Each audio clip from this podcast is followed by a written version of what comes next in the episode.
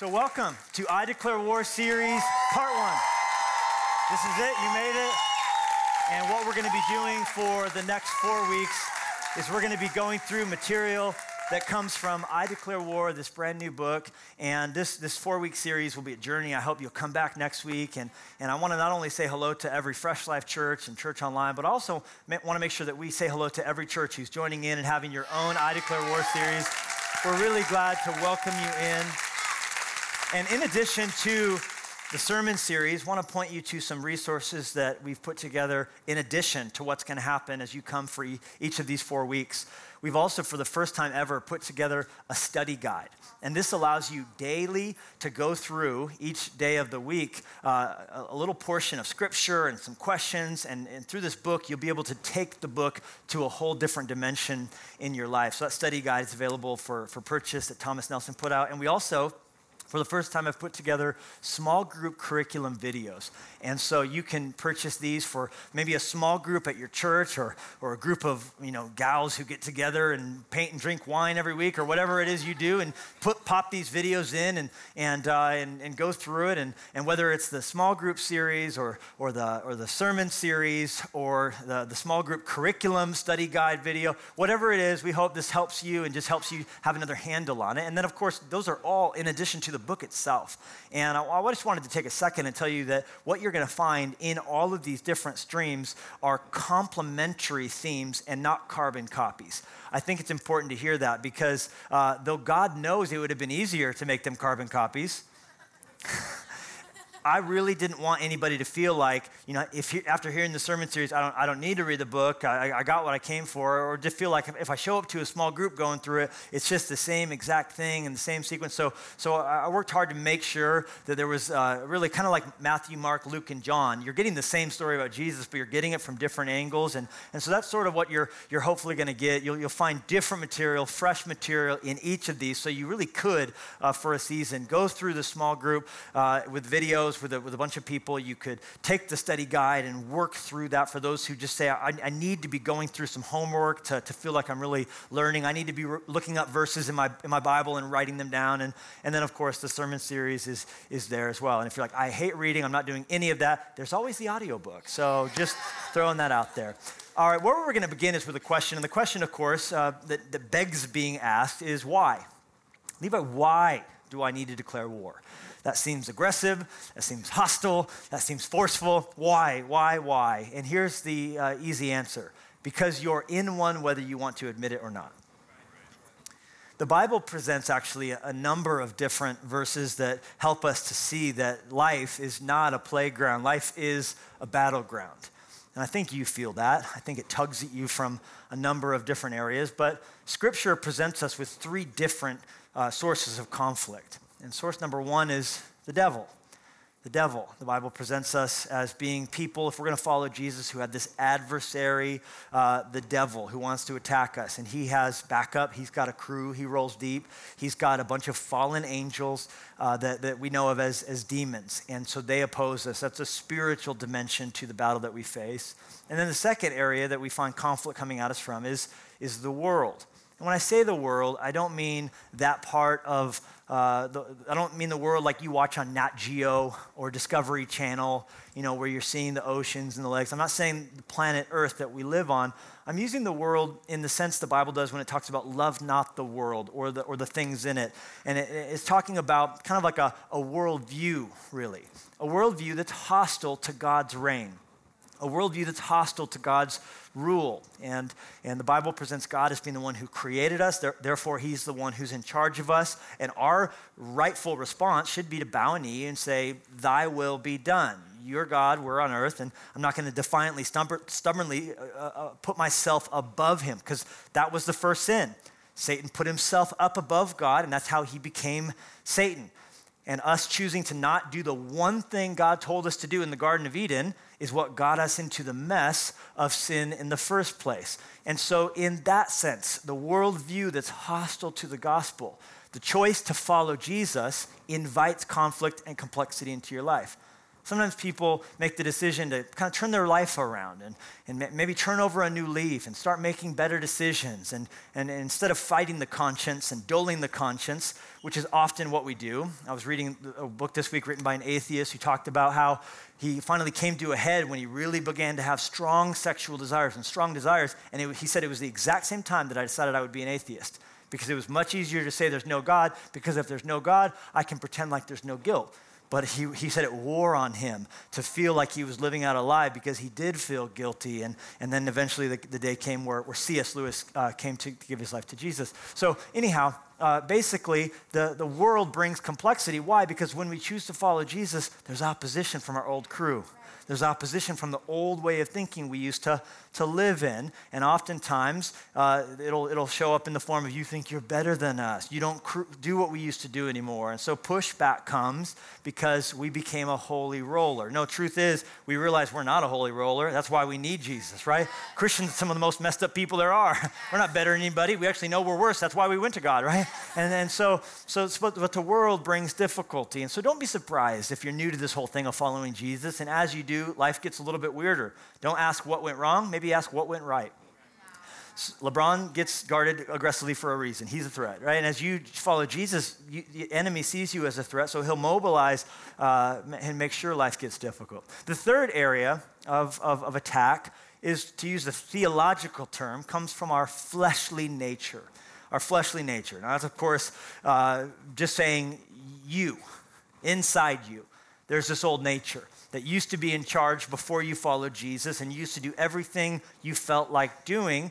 But then the day came when you gave your life to Christ, and the Bible says it's a new birth. God gave you a new spirit on the inside, and there's a, a new man. There's an old man and a new man, an old woman and a new woman, and an old you and a new you. So you got the new you, and the new you can listen to God and can, can do things uh, like that He wants you to do. But the problem is that old, that old nature is still there, and it will still be there till heaven.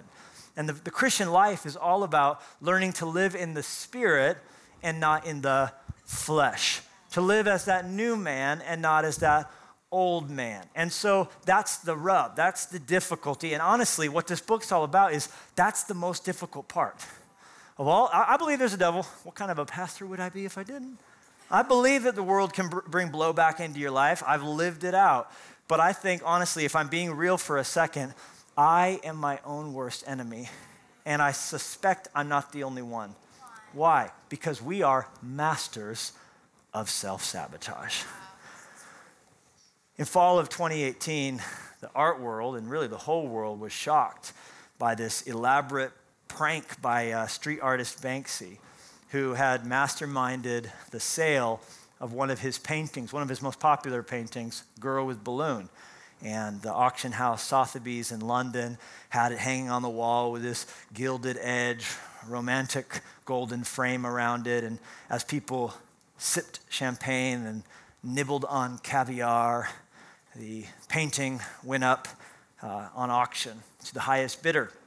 Uh, someone anonymously gave the highest bid. In American currency, was $1.4 million before the gavel slammed down, sold. And precisely at that moment, Banksy had arranged for a button to be depressed, which activated a shredder, like a paper shredder, he had installed into the bottom of this beautiful frame that caused the canvas to go down into the frame in front of the shocked British audience. And it looked a little something like this.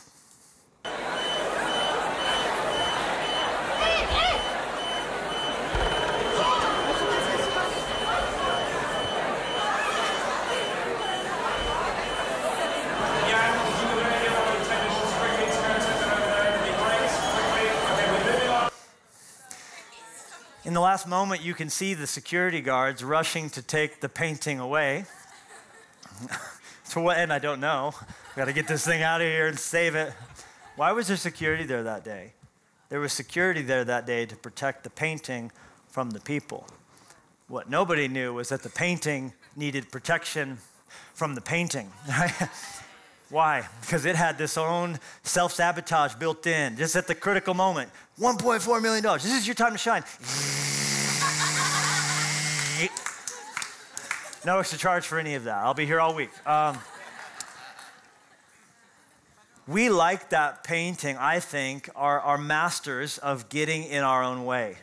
We talk a lot on social media about treating ourselves, right? Treat yourself, treat yourself, uh, Donna, treat yourself, right?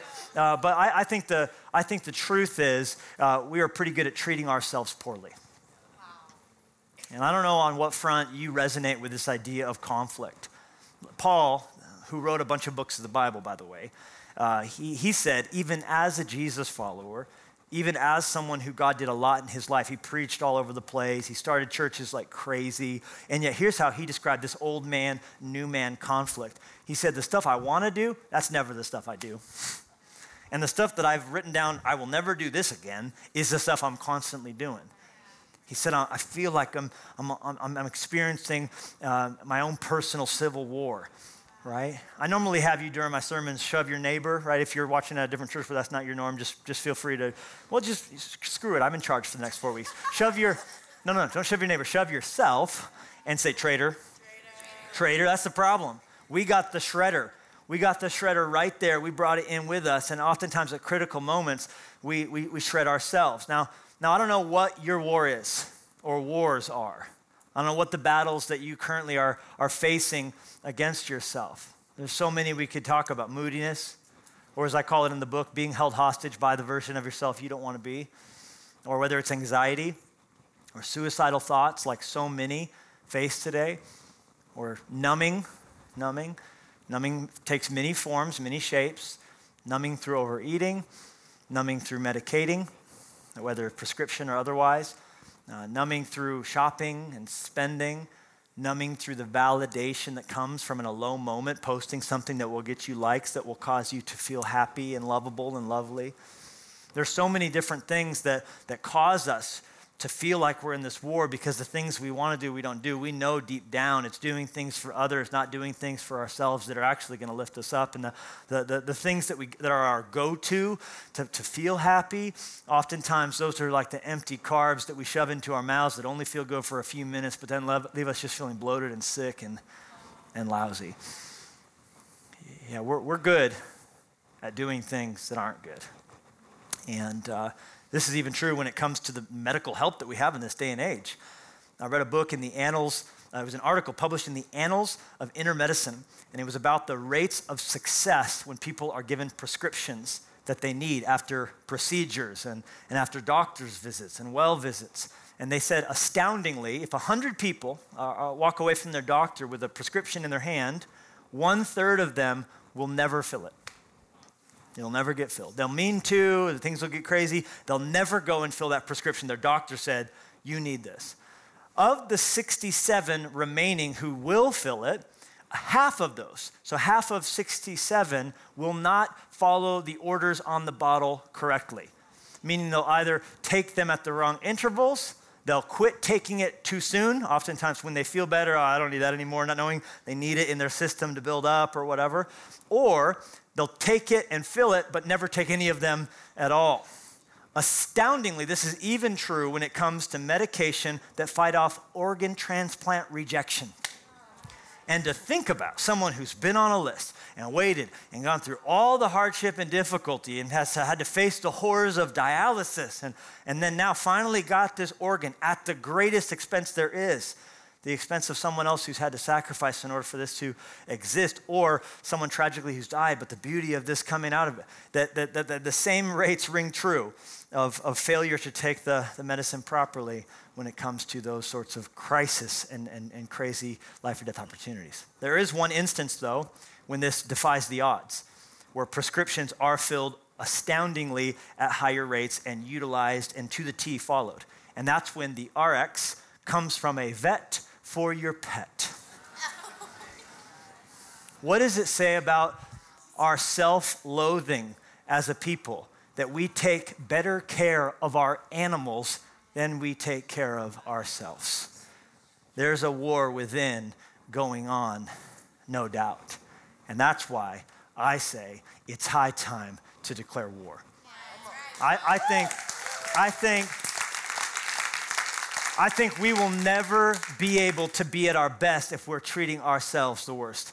And I think we need to really come to terms with this.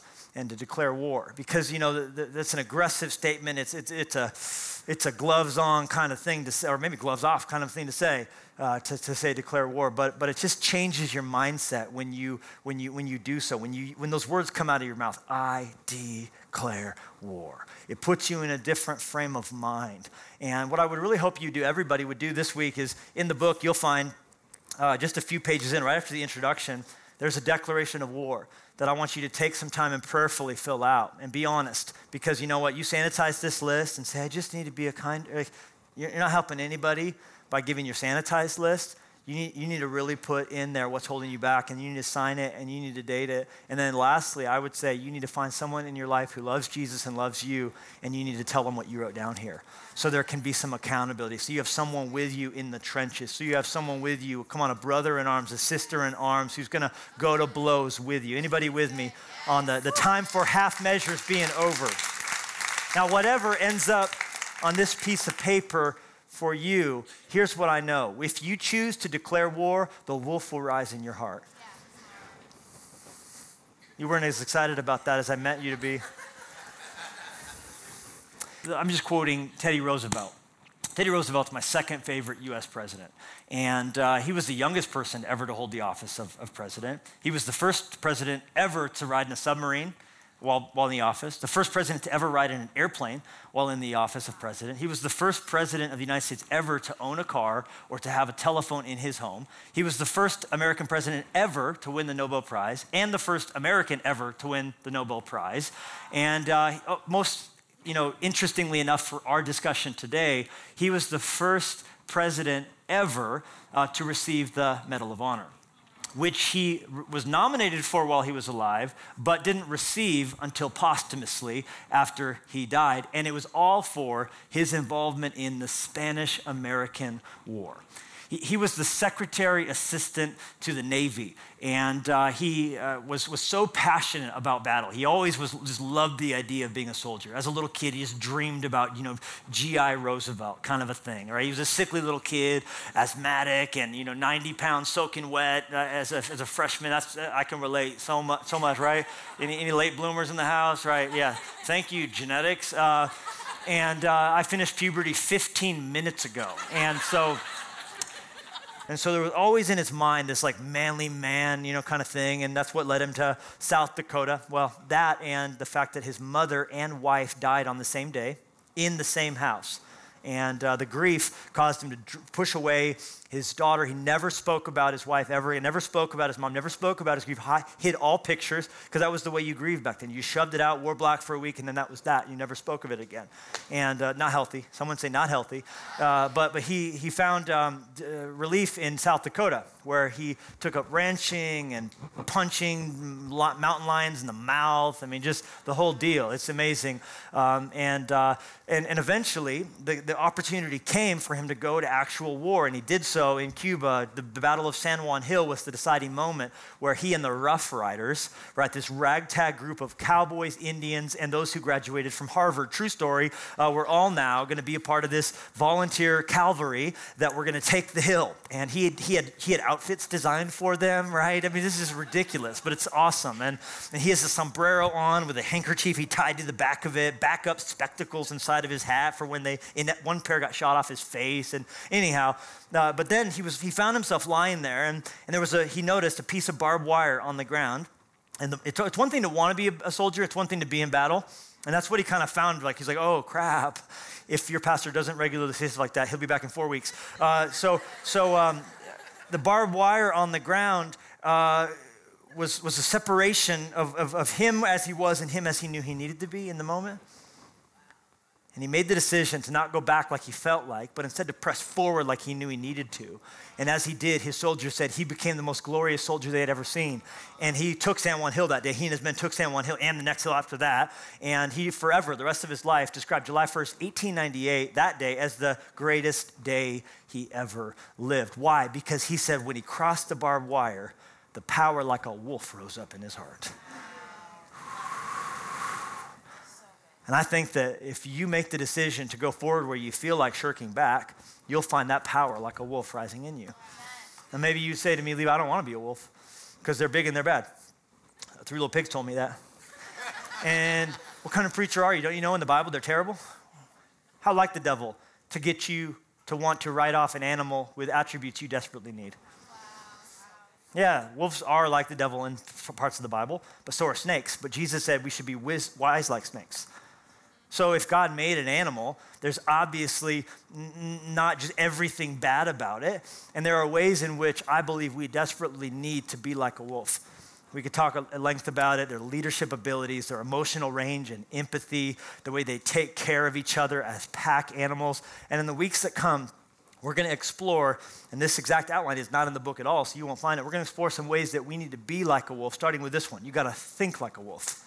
You want to be a wolf? Y'all, you gotta think like a wolf. So, someone say that out loud. Think like a wolf. Why? Because you are what you think. In fact, that's what scripture tells us in Proverbs 23, verse 7, where it says, As a man thinks in his heart, so is he. You are what you think. I'm not saying that every single problem in your life can be solved mind over matter.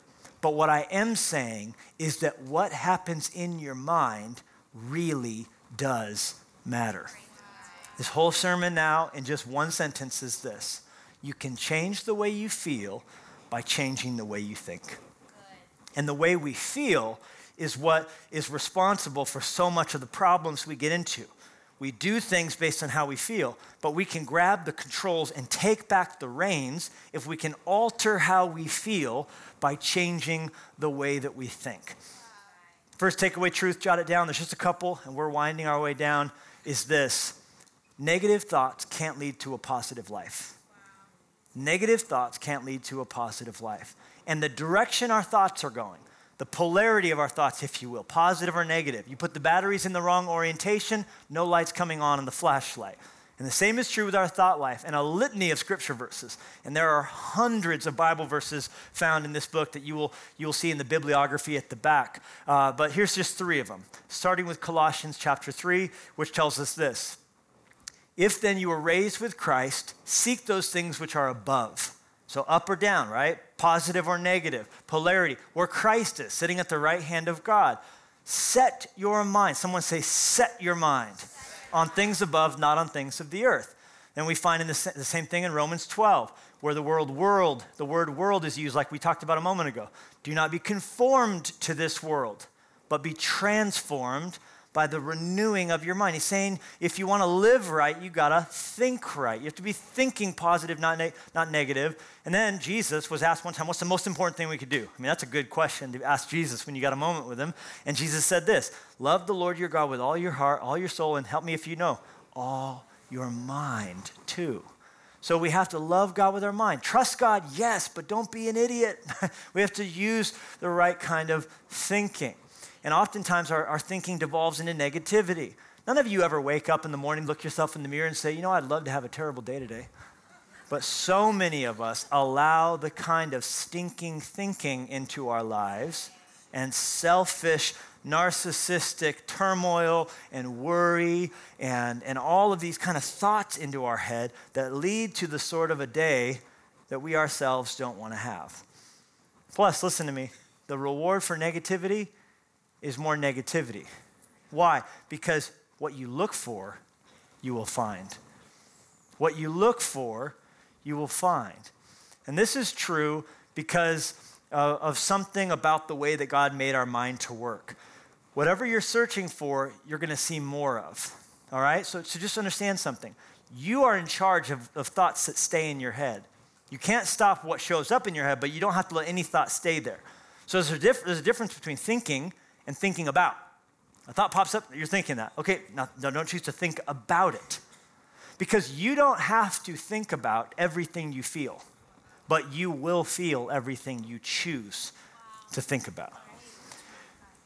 Stanford professor Arnold Zwicky put it this way. He called it the frequency illusion, or Zwicky. That's not an easy word to say.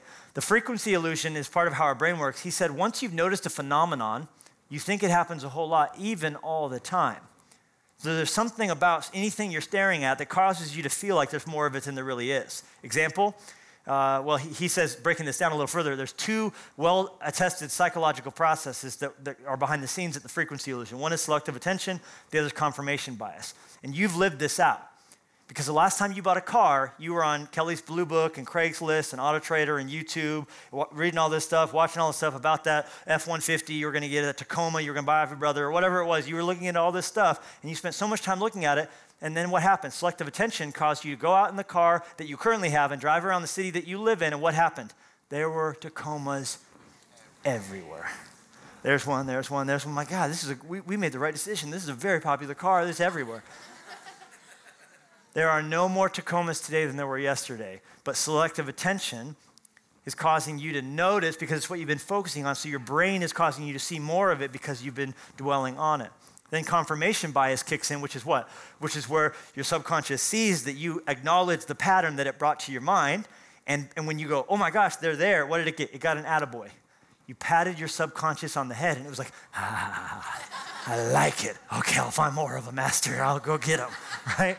And, and so now you're in this thing called the frequency illusion where you're, you're, you're starting to live a self fulfilled prophecy because what you're looking for, you will find. So the reward for negativity is more negativity. Here's how this looks if you go to work thinking they were mean to me last time, I bet they're going to be mean to me again. So now everything they say, everything they don't say, everything they laugh at, everything they don't laugh at, everything they invite so and so to, everything they don't invite you to, you're just waiting to get wounded. You're hoping to get hurt. You focused on negative things your spouse did. You're focusing on, on bad things that happen and at the church or at the small group or the drama or the public. you saw it happen, so now you're staring at it. So what's happening? You're going to see more of it. There's not more negativity than there ever was. It's just that's what what you're looking for. So your subconscious is, there it is, master. There it is. There it is. There it is. There it is. And then when it happens, you go, see, I told you so. I knew it was like that. I just, story of my life. No, that's the story you're choosing to write. That's the bad news. The good news is if it can be used for evil, it can be used for good. What if you taught? What if you taught? I'm just trying to help you. What if you taught your subconscious to look for something different by staring at something different? What if, you, what if you trained it to look for signs of good? What if you looked for signs of beauty? What if you didn't look for the worst examples of people in, in humanity? You looked for the best. You found anything praiseworthy. You found anything good. You found anything of good report. All of a sudden, your subconscious goes, man, they used to be all negative and cynical and just retweeting the gossipy stuff and, man, living in the cesspool of YouTube comments, but now there's a whole different version of them. They're not snarky anymore. They're finding good in people. They're finding good in situations. They're finding beauty. All right, let's look for more of that. So there's good. There's God at work. There's God in your life. There's God. There's someone who is nice. There's someone who is charitable. There's someone who is generous, and they're bringing it out to you. Now all of a sudden you're going, see, I knew it. Story of my life. It's a pretty good story. I'm not talking about positive thinking as a replacement for God. I'm talking about positive thinking, listen, as a response to God. Because He's so good, I'm going to think positive, right?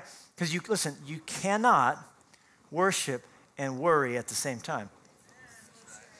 You can't be accidentally negative while you're being intentionally positive. In fact, that's what Philippians talks about. It's chapter 4, it's verse 8, where we're told this Keep your thoughts continually fixed on all that is authentic and real, honorable and admirable, beautiful and respectful, pure and holy. Would you even recognize the version of yourself you would become if you lived for this, this way for 15 minutes? Kind. Fasten your thoughts on every glorious work of God, praising Him always. You can't worship and worry at the same time.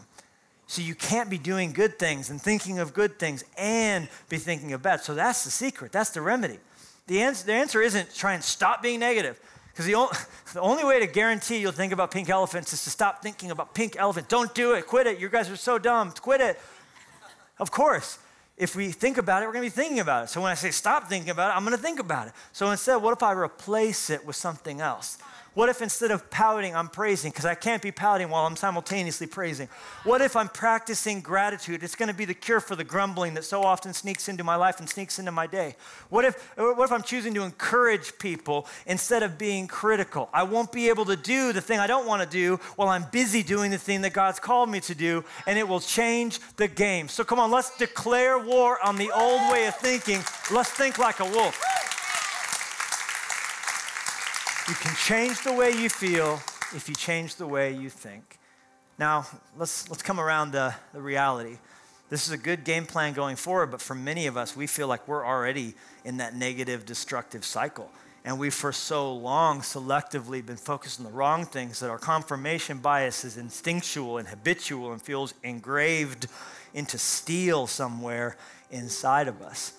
You, are like, Levi, this is, this is fantastic for those who haven't lived it all, but I already a whole lot. You know, my favorite thing about some of the news stories I was reading about this whole Banksy thing was that art experts are actually estimating that even though this whole plan was, you know, to, to point out the, the, the, the horrors of, of, commercialism and the selling of art, should be for beauty and, and all that, but they actually estimate that, that the painting now is worth much more than $1.4 million because of the circumstances under which this all occurred and the videotaping that he planned from the beginning to put out on his Instagram and YouTube channels. And they say that this is actually just one piece of the painting. The actual art was the whole stunt that day. And I would say the same thing to you.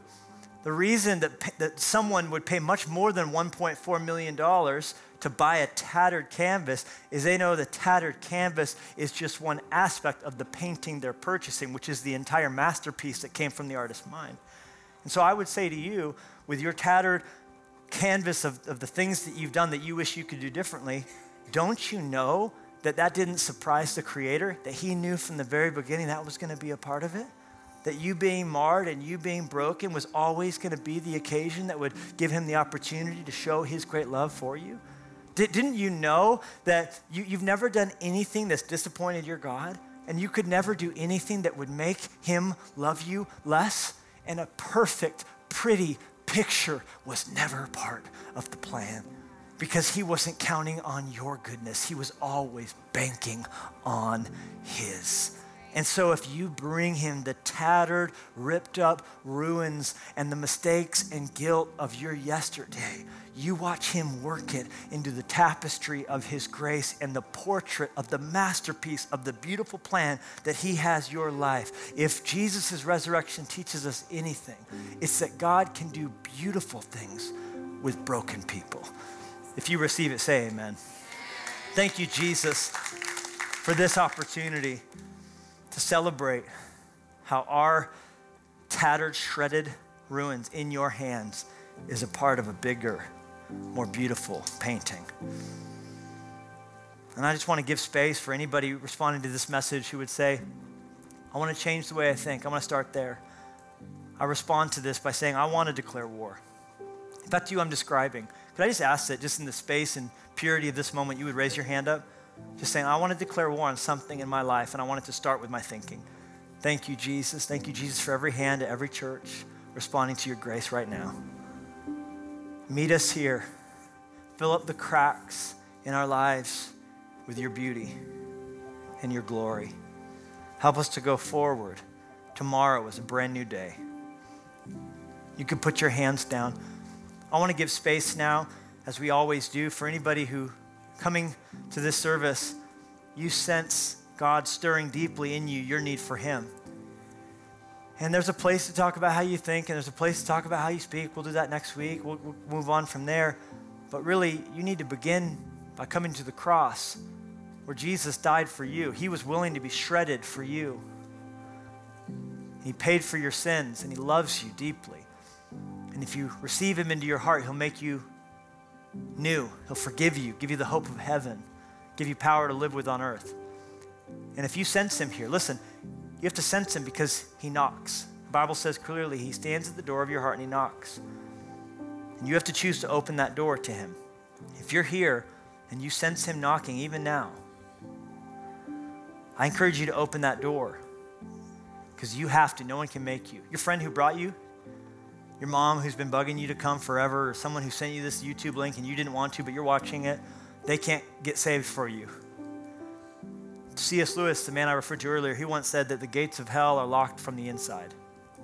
You have to choose to let yourself out by letting Jesus in. If that's you I'm describing and you're ready to, to get right with God, I want to lead you in a simple prayer. I'm just going to pray it out loud, one piece at a time. I want you to make it yours and repeat it out loud after me. I'm going to ask the church family that surrounds you to pray it with you. our way of saying we welcome you into the wolf pack. Say this to God, mean it in your heart. He'll hear you. Dear God, I know I'm a sinner. There's no excuse for that. I'm broken and I need you. I believe you died for me and rose from the dead. Please come into my heart and make me new. I pray this in the name of Jesus. Well, thanks again for watching this teaching. And if you live anywhere near Salt Lake City, Utah, Portland, Oregon, Jackson Hole, Wyoming, or anywhere inside of Montana, we sure would love to see you in person at Fresh Life, where we have amazing programs for children. God's doing so much, and the students of our church, and, and really through our small groups and ministries, just amazing things are happening. And we'd love to have you come in person. If you download the Fresh Life app, it's an easy way to find your way to all the things that are happening. And there you can also give if God's moved in your heart to support our ministry as you're receiving these messages. Thanks so much, and God bless you.